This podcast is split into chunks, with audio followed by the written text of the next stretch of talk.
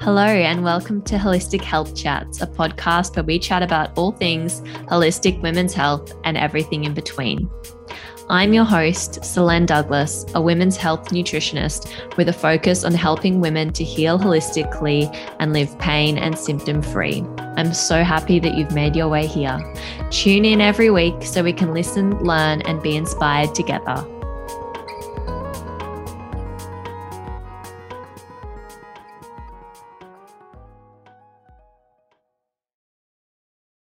In today's episode, I am chatting with Cass Dunn, clinical psychologist.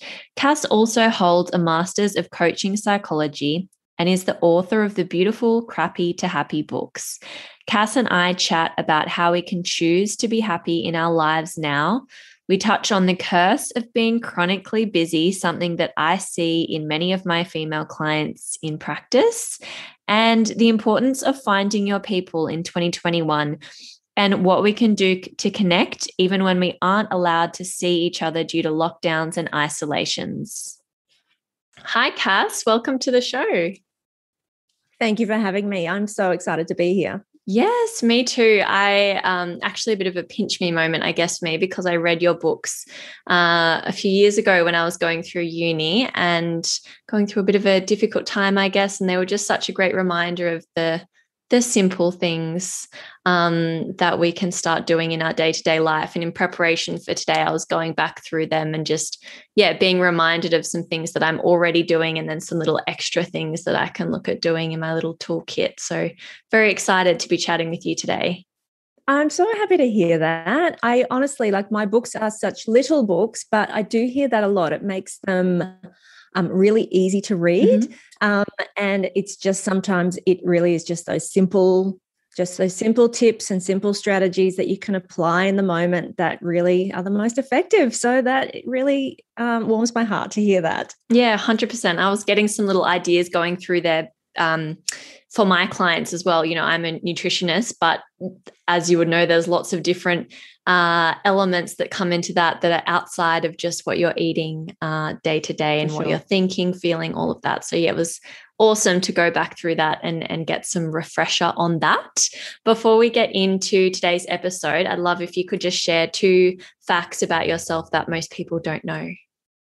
Mm, yeah, that's an interesting one. I think that one thing a lot of people don't know who know me publicly, mm-hmm. uh, because I try to make sure that anything I talk about in relation to psychology is you know evidence based that i'm mm-hmm. speaking to the facts um, but privately i'm all about the woo woo i'm really i'm into, i've got six pairs i mean about three or four decks of tarot cards that i read regularly i'm so into astrology um, yeah there's a whole side of me that's really um, into uh, a whole lot of stuff that's not really science backed at all. Um, mm. Um, so I love that blend of science and spirituality.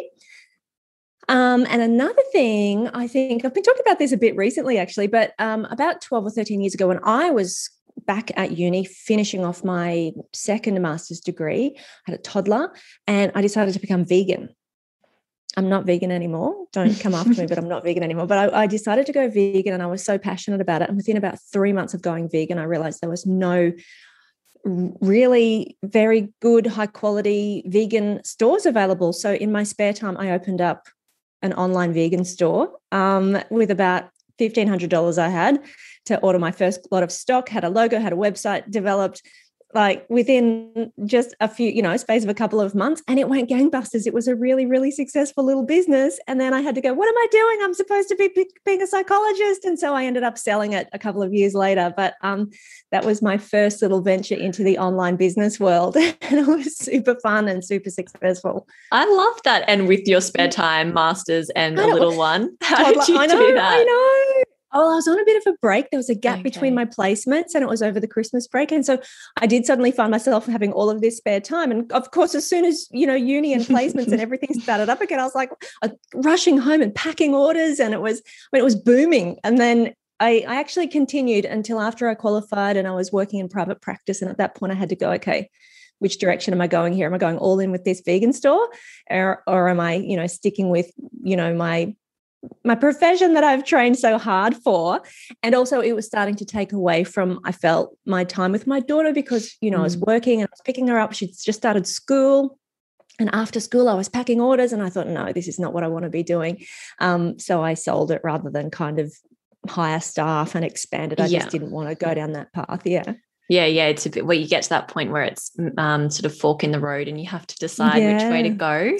And I can definitely relate to all about the woo. Obviously, what I talk about with my clients is evidence based as well, but I'm all about the woo woo things. Uh, right. Uh, so many yeah. people are just quietly, just on the download. Yeah, yeah, yeah. For sure. I think we should speak more openly about that.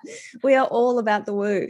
Um, yeah. There's a there's a lot there's a lot there that's you know worth paying attention to. I think.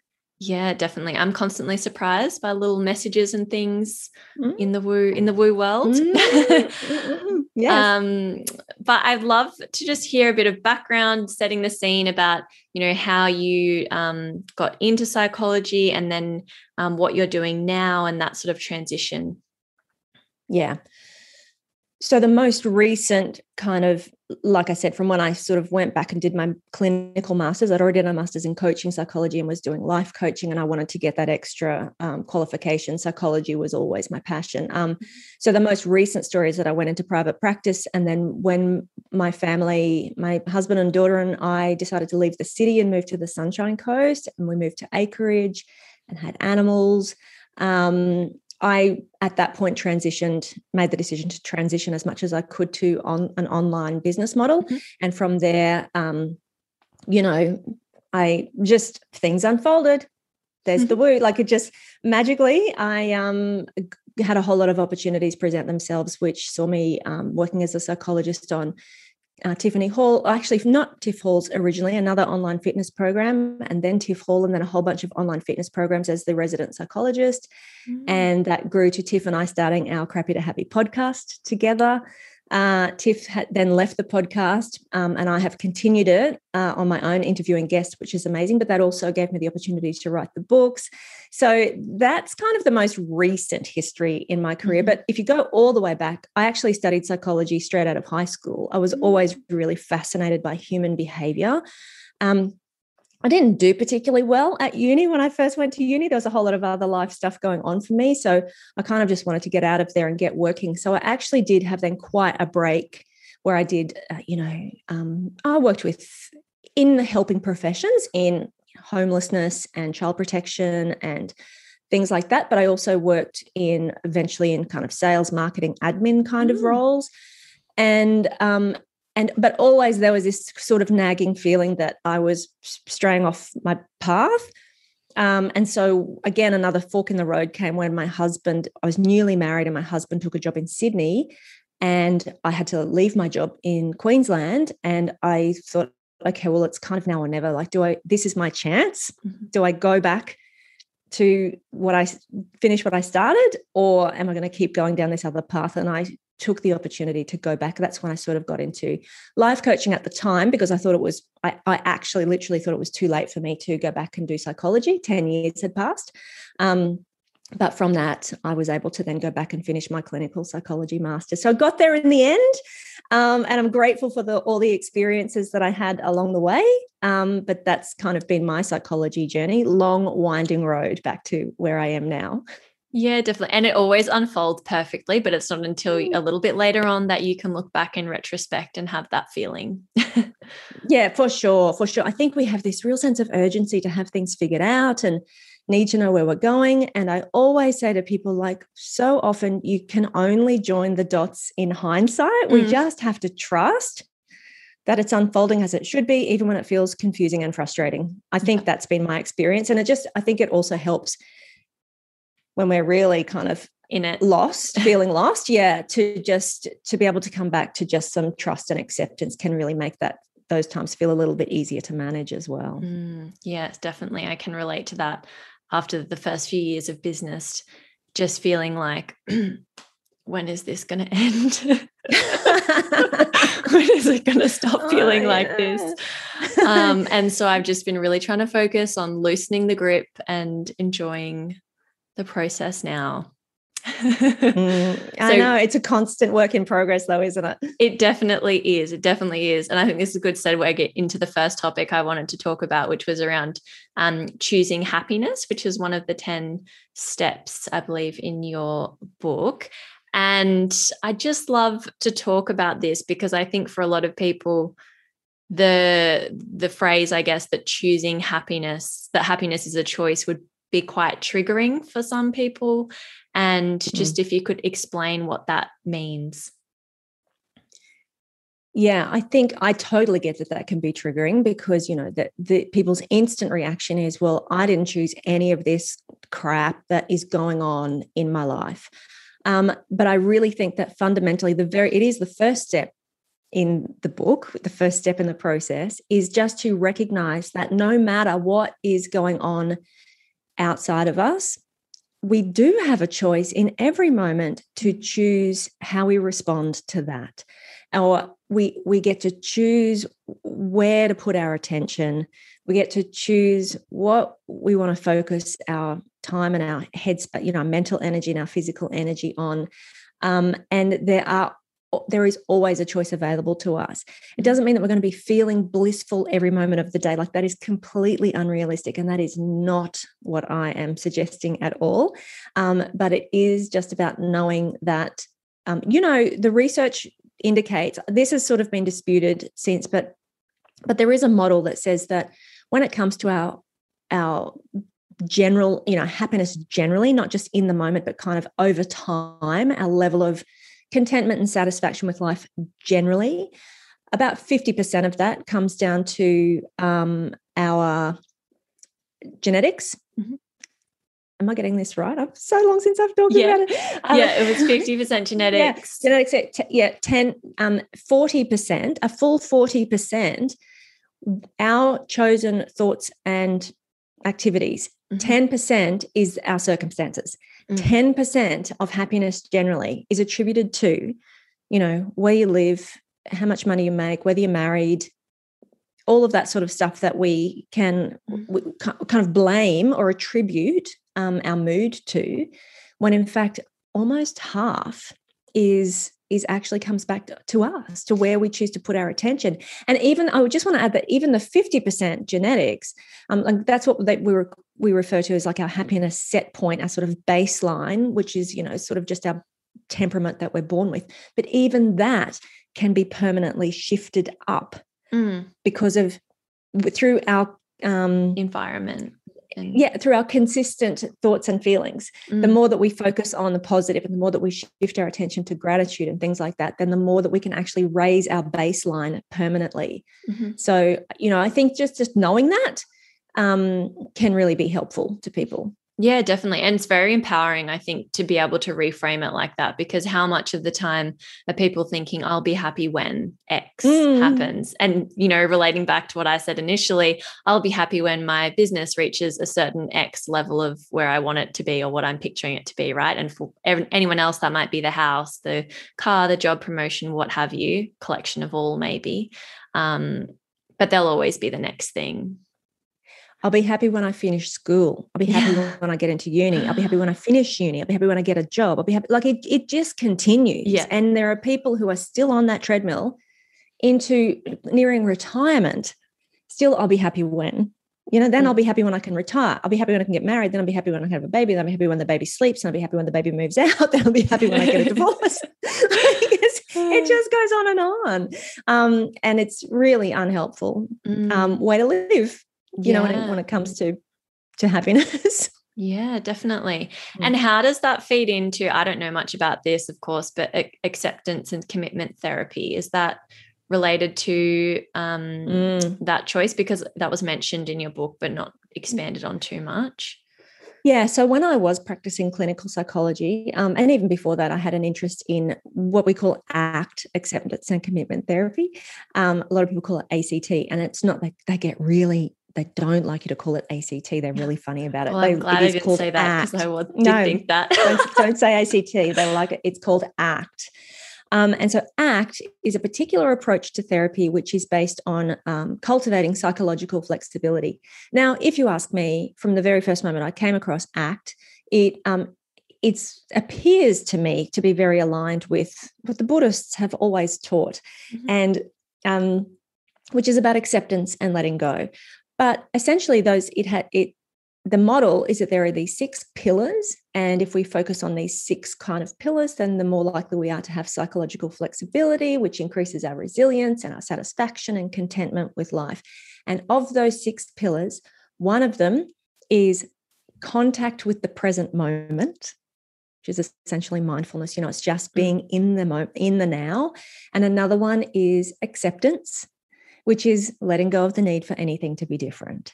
So that um, that kind of co- coming back to now and um, you know being willing to accept things as they are in this moment and just being present uh, yeah definitely integral in the act kind of philosophy and approach to mm, alleviating psychological suffering. Yeah and what are the other is it other, another four pillars yeah there were four more so um contact with the present moment and acceptance. The other one is defusion. Again defusion from is just uh, they call it cognitive defusion I would call it unhooking from your thoughts, you know, unhooking from your thinking mind in a mindfulness kind of approach. You can see all of the alignment to, you know, mindfulness and Buddhist philosophy. So unhooking. So defusing just means not being so hooked up in your thinking mind and believing everything you think and stewing on all of the stuff that's in your head. You know how we can get, we get so kind of immersed in our thoughts and we believe everything we think and we can really go down a path to misery very quickly. So defusion is extricating ourselves from that kind of thinking process. So defusion and self as context. Mm-hmm. I don't know why they put all these really complicated, you know, psychological jargon on stuff. Self as context as opposed to self as content. So again, that's when you are overly identified with your experience. Self as context really just means that capacity to be able to step outside and observe your experience, to witness your experience. It's almost like a transcendence. Again, it's a, it's a little bit spiritual. You know, it's like that part of you that can step outside yourself and observe your experience with a bit more openness and spaciousness and to recognize that this is just a moment in time it's not forever the analogy that i love to use is the pema chodron quote um, you are the sky everything else is just the weather. You know it's connecting with that part of you that is greater and eternal as opposed to whatever your changing moods are. Um, so the, there are those two. And then here's the key values. So knowing what is important to you knowing what is meaningful to you and what you want your life to be about um, which is something that is really important, but a lot of us don't really give enough thought to. Mm. Um, and then committed action. So the commitment, this is the commitment part of acceptance and commitment therapy, is the commitment to taking action every day that is in line with those values. So they are the six. If you wrap all of that up together, what it essentially boils down to is knowing what is important to you and in any given moment being able to be present to what's happening and make the choice in that moment to do what is in alignment with your values, even when it feels difficult and uncomfortable. Um, and to be able to step back and recognize that that is the path to the greater good, really. Mm-hmm. Despite whatever you're going through in this moment, there is always a choice to be make, made that is in alignment with your values. Yeah, that I think the values thing is so important because if you don't have know what those are, if you don't know what your north star is that where you're going, you're a bit like a rudderless boat, right? You're just going to go with the tides wherever it takes you and who knows where you'll end yeah, up. for sure. And I think it's really people get a bit um people who new to kind of values can get a bit confused with goals because goals aren't values. Like values are enduring. Mm. The values ideally should underpin goals and values can be a really great way to help you make a decision in any moment um, about what to do. Because if I can choose what's in alignment with my core values, what's ultimately what is most meaningful to me, it can really help to make decision making easier. Mm, yeah. I wish we just got taught this earlier on because yeah. it really wasn't until I think oh, I don't know if I'm late or early, I don't know, but late or early 20s that I was reading a book and it was asking me to write down what my values were. And I, was like, oh, yeah, I should probably know that. we don't get asked enough, do we? But mm. but also different people explain values differently. Like mm. Brene Brown, I'm a huge fan of her. She reckons that we should have two mm. like two core values that direct our lives. And hers are courage and faith. You know, and it's really challenging to come back to two, like the 2 mm-hmm. values that really are your um, lighthouse, she says. Like that's yeah. your, that, like you said, the true north, what should always be the, the bottom line mm-hmm. for you. Um, whereas other people say, you know, come up with your top five or have different values. What are your values at work and what are your values in, at home in your relationships? And, you know, can go down all of these different paths. But ultimately, doing some reflecting yes. on what those things are is can only be a good thing. Definitely. And is there things we can look to in, say, our day to day life that help to give us some indication about what those values are for us? This is so funny. I was having a conversation with somebody yesterday who was a who is a very well known financial advisor. she's I was interviewing Victoria Devine for my own podcast. Um, do you know she's on the Money podcast? Yes. Anyway, yeah. she, right. Yeah. So so she was saying, if you want to know what your values are, look at your bank statements. um, oh, that's a little scary. Um, I think what that can do, I personally think that looking at your bank statements or looking at how you're spending your time, if you were to look at how you spend your time every week, that can potentially be a good indicator of if you are off track, like if you are mm. spending time on things that are not the most important things to you. Um, because where you know like if if you're saying this is the this is critical right like it's like what do you it's when I was doing my master's in coaching psychology, we called it espoused values as opposed to enacted values. In other words, what you say versus what you do. Mm-hmm. And I think there's a lot of really lovely values that people talk about. Yes. Um, but then that act like that coming back and saying, well, how every day am I demonstrating that? Um, that can be confronting sometimes. Mm. And you know that, it can, but it could also be a really great way to see why maybe we're feeling dissatisfied or we're feeling like life is a bit directionless or we don't have any sort of sense of purpose maybe because all of the things that feel meaningful and important are being neglected mm. for endless scrolling facebook or you know shopping for shoes online or, or something like that um, yes i don't know if that answers your question. Um, yeah no definitely it does identifying if there's that incongruence between yes. what, what you want or what you say your values are versus what is actually being reflected in your day-to-day life of how you're spending your time and money. For sure. If i say it's really important to me to be the best most present parent i can be and every time my daughter comes to talk to me, I'm saying, in a minute, in a minute, in a minute. I'm mm. busy, I'm busy, I'm busy. Like what what am what am are my actions really demonstrating my values?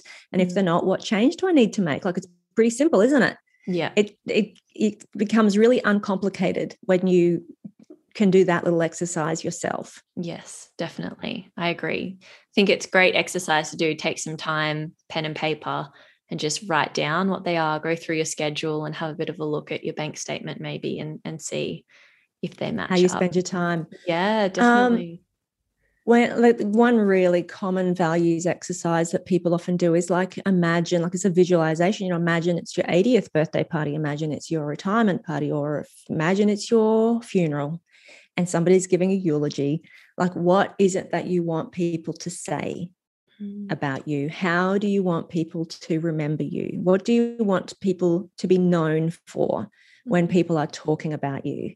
Um, and is that what you're demonstrating every day? Mm. But you know, what do you want people to say about what your life stood for? It's pretty deep, really. It is. Um, but then it comes back to well, if that's the case, then how is that is that the life I'm living? Is that what I'm doing every day? Yeah. Yes. Yes, exactly. I agree because it's those actions that will ultimately shape where where we start to go in life. Mm. Um, I'd love to switch gears a little bit. Another um, piece in your book, which I loved, was the section around being chronically busy and the curse of being busy all the time. And this is a real um, i guess problem that i see a lot with my clients in clinic because i work a lot in um, women's health and uh, women's reproductive issues and even fertility issues. And that is a massive issue that i see in any women that have hormonal imbalances and uh, certainly fertility challenges as well is chronically on the go chronically busy filling up their schedule with um, and lots of different things. So I'd love to know, you know, of course, there are others or certain people that are, I guess, more predisposed to being wired like that. But also, you know, what what is the curse of being busy, and how do we end up like that? oh, that's such a huge topic. First up, let's get back to values. How much yeah. of that busyness is actually doing things that are making contributing to your life in a really meaningful way or how much are we just like frenetically scrambling to to be doing doing doing when potentially unnecessarily. Like mm. you know being busy and being productive are not the same thing. Um so I guess there this is huge. I mean on a broader level we live in a society that prizes productivity. You know we live in a world that prizes success and status and achievement and hustle and and you know more doing.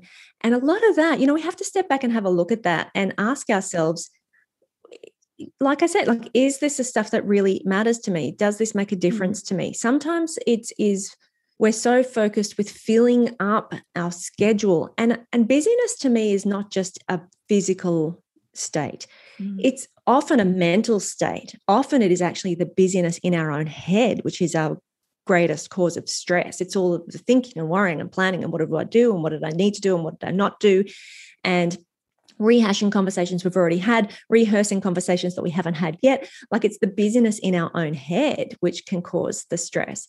But I think, again, if we can come back to what's the stuff that really matters and, um, and start to prioritize mm-hmm. in a more meaningful way, then, and using those values as a, as a starting point can be really, you know, a good starting point but also just getting really honest with ourselves too. I think so much of the stuff that we can do or fill our lives with is because we just don't want to disappoint people or because we think that other people expect things from us or we layer all of this guilt on ourselves um, i know women who can't you know you probably do too Selene, like people who cannot sit still and meditate for five minutes because in that five minutes they're already thinking of all the things that they should be doing.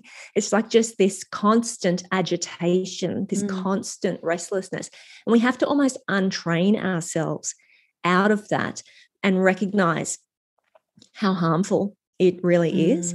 Oftentimes, doing less but better will get you better quality outcomes. You know, we get ourselves so busy that we're actually distracted. We make mistakes. We um, we're inefficient in the mm. way we manage our lives. And if we actually can just slow down, we're not. Oftentimes, we're not losing anything we're actually gaining like gaining productivity gaining efficiency mm. gaining some peace of mind and um, achieving better outcomes in the end but we've just got to unlearn that whole busy busy thing that we've all just been conditioned into yeah. i think yeah yeah i i um I agree. I think I have that predisposition of I could very easily end up there. And I have before. I've always been that person throughout uni. I would take on like three jobs, do uni full time, and just crazy, ridiculous things like that. Yeah. Um, Started a vegan store. Yeah, yeah, yeah. just things where you end up breaking down and then going, why? Why am I doing all of these things? This is outrageous. But I, I think mine maybe goes back to I grew up with a mum, a single mum. Um, and she was always very busy doing lots of different jobs, just trying to, you know, batten down all the hatches, keep the house, all of that kind of thing. So I think I watched her and she was always on the go, always busy. And so I maybe just mirrored that. And it wasn't until probably in the last 12 months, I would say, and I'm now in my late 20s, that I looked at my schedule and did have a couple of breakdowns and went, wrote it all down and showed my partner and he, was horrified. He was like why have you said yes to all of these things? This is crazy. And then I just systematically, for the next three months, went about knocking them as many off the list as I could. And just because I looked at what my life was, and again, my values, one of them being that I want to spend lots of quality time at home with my partner and my dog, our dog. And that wasn't matching up with my schedule. I was working weekends, working evenings, all of the all of the things and yeah just had to start knocking those things off and then now i'm just trying to be a lot more mindful before i take on anything extra I can totally relate. I mean, the irony is that while I was writing that book, I was pretty much to, pretty much headed to burnout myself. I mean, I really I got to that point too, being asked to do more things and speak at events, and you know, I was running my online business. I mean, I, I was exactly the same, and I got mm. to the point where I had to go just stop. Mm. And it's interesting that you say that about your mum too, because to be honest, it's only recently that I've been reflecting. I mean, I've probably thought about this before, but it popped up in my head again about my parents owned businesses. So mm. they they worked 24-7. I mean, pubs and restaurants and things where it, there was no Stopping. break. Yeah. And as and as kids, we were when we got home from school, like there was always jobs to be done. I mean, yeah. we were we were really put to work um, from an early age, managing the family, helping to manage the family business. And so it, I re- I can distinctly recall as a teenager feeling guilty if I was ever just like sitting down watching TV. It was like there was always something that you had to be doing. Um, so yeah, I think that's really important to to have a look at too to see where we might have got those messages. Yeah, there's, there's plenty of other places we might have got those messages, but sure. it is interesting to reflect on. Yeah. Yeah. And I that feeling guilty is definitely, I think, a key indication that there's some funny things going on about how you feel about having downtime because rest, yeah yeah rest i was also very much like that sitting down on the couch it's like no no no i've got to be writing back to emails or something else at the same time um, mm. and just yeah filling every inch of white space on the calendar is you know why why are you doing that? Yeah why are uh, we doing that? why why why why? Um and another thing i'd like to talk about in the book you talk a bit about the difference between acceptance or the importance of acceptance and the difference between accepting something and actually just throwing in the towel and giving up. Mm. yeah that's a that's a lot of people's resistance when you mm. start talking about acceptance. You know acceptance is acceptance, right? It's like mm. accepting this how things are, accepting the reality of your situation. And many people feel a strong sense of resistance because they feel like that means resignation, like that we shouldn't take action to change something that really needs to change, that people want to be different. And they're very different. Acceptance means dropping that mental struggle of wishing things were somehow different, of blaming and bargaining and denial and avoidance and you know all of those games we play in our own heads mm. and just getting real about the fact that this is how things are. Like this is the reality.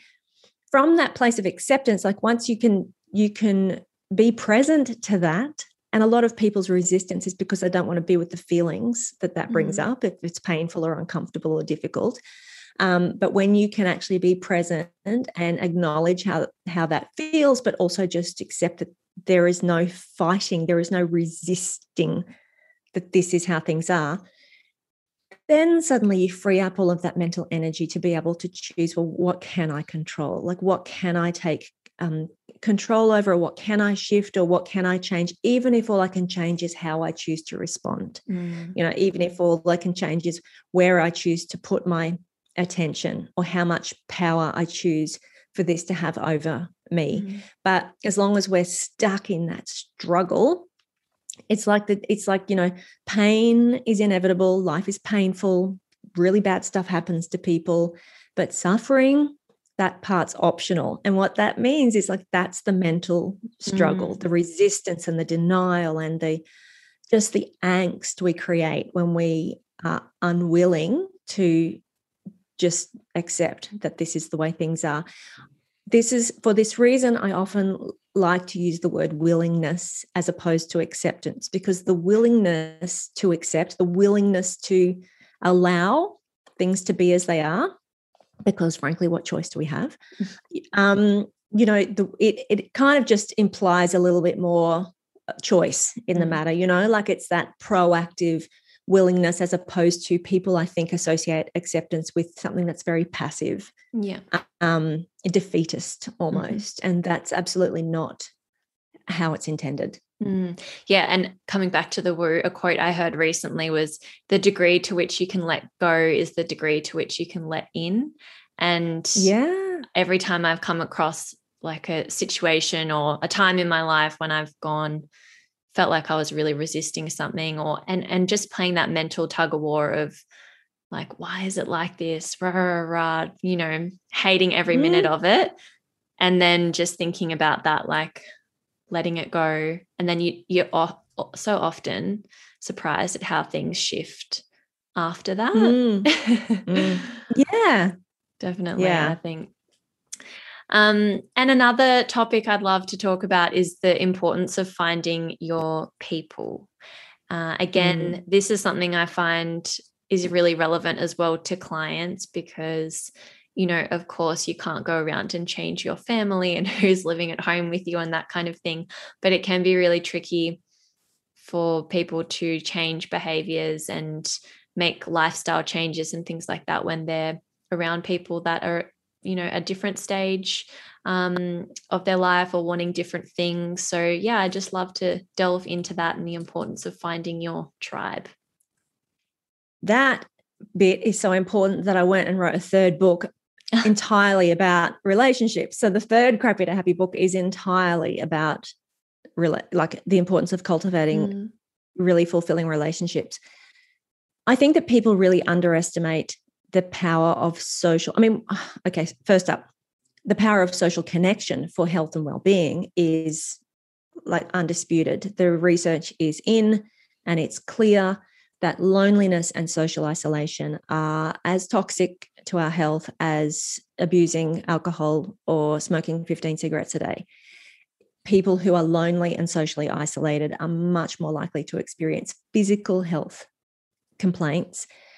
In older people, they're more likely to experience you know dementia um, to have more nursing home admissions like there's loads and loads and loads of research about mm. that and it's across the lifespan it is not just older people even young people experience more inflammation in their body the more lonely and disconnected they are so it's really important even if we feel like we don't need people our bodies would say something different like we do need people um, what I was going to say is, I think people underestimate the power of that social uh, contagion and the social. Um, what I, I, the word is not on the tip of my tongue, but like the social influence mm-hmm. almost. Mm-hmm. You know, the power of the, the people that we hang out with, and how much our choices and our behaviors and our habits are influenced by the people we choose to spend time with.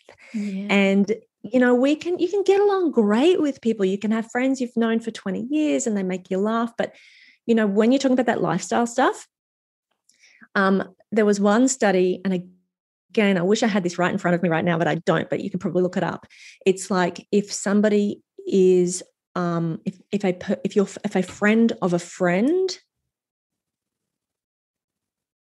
of a friend it might even go one more is obese then you are X percent more likely to be mm. obese. It's like that is the power of the social influence in terms of like lifestyle modeling and behavior modeling. Um, so choosing who, which is not to say you've got to go and cull all your friends, no, you like reject people because they're not doing the same thing that you're doing, or they're not as interested in the kinds of same goals that you're in, into.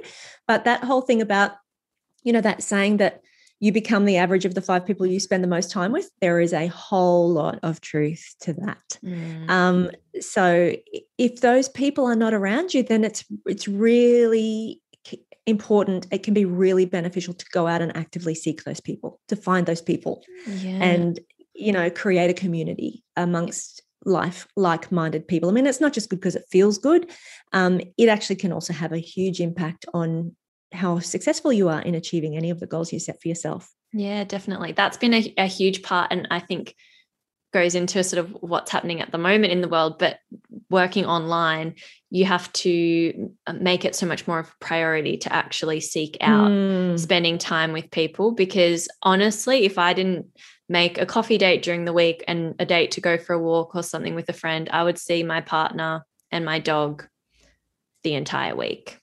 mm. Yeah. Which is fine. I, I feel that them, too. But I need more. yeah. Yeah. Yeah. I totally get that too. I work from home as well. Yeah. We live in a rural, like we left, left the city and live in a rural area. It's pretty isolated. And so I can easily, I mean, I probably am at that point of my life where I'm craving, like I need to get back to living closer to people because I'm starting to feel like a recluse here. Yeah. And, I mean, it's beautiful, but it's, it's really isolating. Mm. And, um, and it's challenging because everywhere it's like it's a it's a there is a travel distance you know like mm. there's a it takes time to get to anywhere to see people. So so yeah yeah it's it's important. And and you know even for myself like that's just been a gradual process of of spending less and less and less time like actually going out and actively interacting like when all of my communication is online mm. and I work from home. So it's like oh hang on a second. Like you got to sort of you have these wake up calls where yeah. oh actually you know what it's been a little while since I've seen another human being. I should probably, yeah, I should probably go and go and make an effort. Yeah, hundred percent. We have a gym in our uh, apartment building, which is great. But then that also meant that that was another step where I could just go there by myself and not. Mm. So I've made the mm. point of actually booking in and going to the gym with people I know because that's just at least one opportunity during the week where I know I'll see other people. Hundred percent. Yeah, hundred percent. And this is a bit of a sidestep, but talking about the implications of social isolation on loneliness and then those long-term health outcomes um i just like with with our lockdowns and everything at the moment mm. and i guess so uh, yeah feeling so sad about what might happen sort of the negative long-term implications of that on people's health and and what your thoughts are there uh, I think we are in such it's such an unknown at the mm. moment. I mean, we've never experienced anything like this. I know that um, we all know that it's super challenging, especially mm. for people who are in those like. I mean, I've got my husband, yeah. my daughter, my dogs and chickens and cow. Um, you know, but for the especially for the people who live alone uh, mm. or who live in in small spaces and that can't get out and socialize um, I just think that we've got to be, I think mental health services, I mm. I they're on it, like they're and there's lots more people who are struggling. Um, you know, the fact that now you can access medical appointments, psychology appointments. I picked up straight away with lockdown last year and started, opened up my practice, you know, not necessarily for new clients, but for any of my pre old clients so that they could access me through um, telehealth. And I yeah. don't know how many people are aware of that, that they've increased the amount of psychology appointments available. You know, you probably as well, like we can, we can all access support with the resources that we've got until we can get ourselves back to a place where we can actually go out and interact again but i think at our at the individual level it's just up to us to be really mindful of other people's um level of connection, like just to yeah. have that community, that sense of community to reach out, to talk to people, to check in on people, to ask how people are going, like not just to assume that people are okay. Mm. Um, and because I think too often we do just assume that people are okay, and it doesn't cost anything to just flick somebody a text or, um, or, or old school phone call, phone call yeah. right? Um, and just check in and ask how people are going. Yeah, I think that's that's a lovely message I think to leave it on especially now like that's that is something that's within our control that we can really easily do and so anyone you know especially not just but especially people who are in lockdown like people in sydney at the moment um extended lockdown there. the worst yeah. yeah just check in on people because even the people that do have social connections or live with a partner at home or a housemate. I have friends in those sorts of situations. They're still going through a really tough time for yeah, no. whatever um, reason. You know, it affects our lives in so many different ways. So Yes, that's something we can do. Many people who I, I've talked to, you know, more than one, uh, people who have never experienced mental health issues before, mm. but since extended lockdowns last year, particularly Melbourne, and I'm would you know I'd imagine the same thing will happen out of this Sydney extended lockdown as well, who are suddenly expe- experiencing anxiety and other mental health struggles who have never had an issue before, mm. and that it's just we. That's what I when I say we don't know, like I think we just don't know, and we can't assume that everybody's going to be okay. For sure, for sure. So reaching out to people accessing the mental health services that we have available. Is there anything else that people can be doing?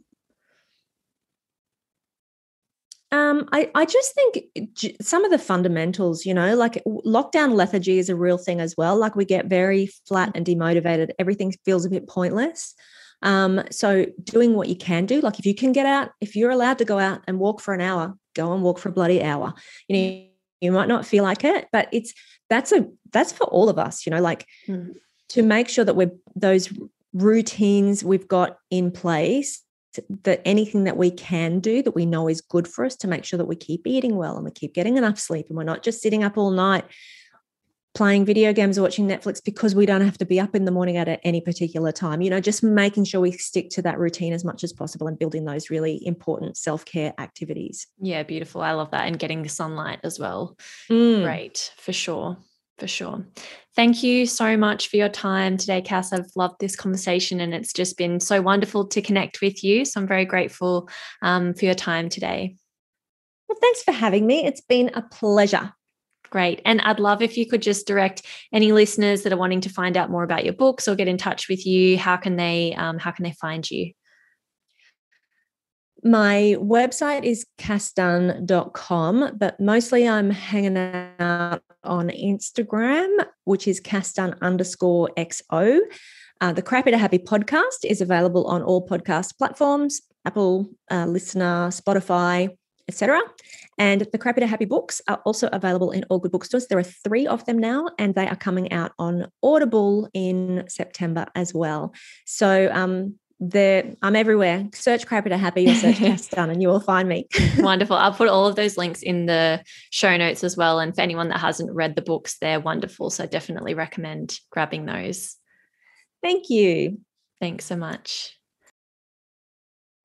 Thank you for listening to this episode of Holistic Health Chats. If you enjoyed this episode, I would be so grateful if you could leave me a rating and review in iTunes, as this allows me to help more women just like you. Holistic Health Chats is not intended to replace medical advice, so please consult with your practitioner before making any changes to your current health.